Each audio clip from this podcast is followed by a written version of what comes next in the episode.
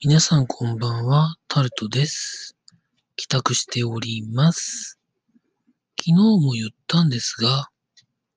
5月病じゃないんですけど、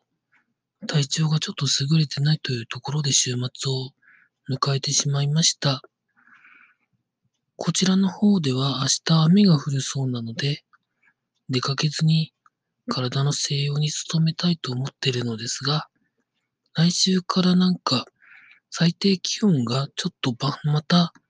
夏に向けて上がるそうで、またそれもしんどいかなっていう話を昨日もしたと思うんですけれども、それがまた心配で、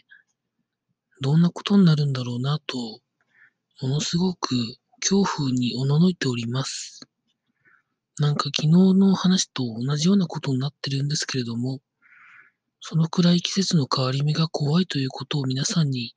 お伝えしたかったというところで終わりたいと思います。以上、タルトでした。